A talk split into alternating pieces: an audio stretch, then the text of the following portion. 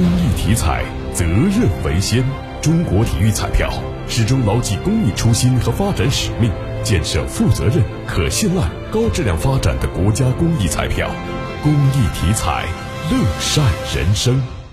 继露营、飞盘等户外运动引领风潮后，一种被称为“腰旗橄榄球”的运动，近期也在全国多个城市流行起来。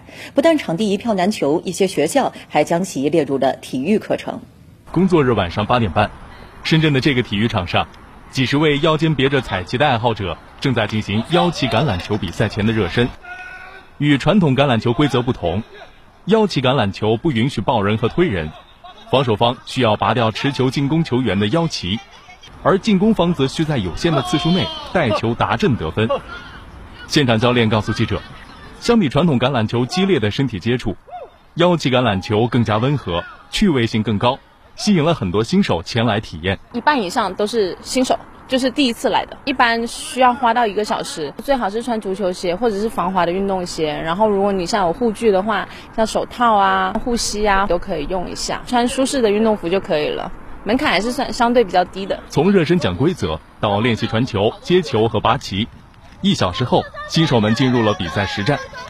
俱乐部负责人称，由于入门相对简单，这项运动今年迅速在二十岁至四十岁的年轻人中流行起来。三月至今，但他们俱乐部就迅速壮大到了近三千人，而全国其他城市也在近期出现不少幺七橄榄球俱乐部和社群。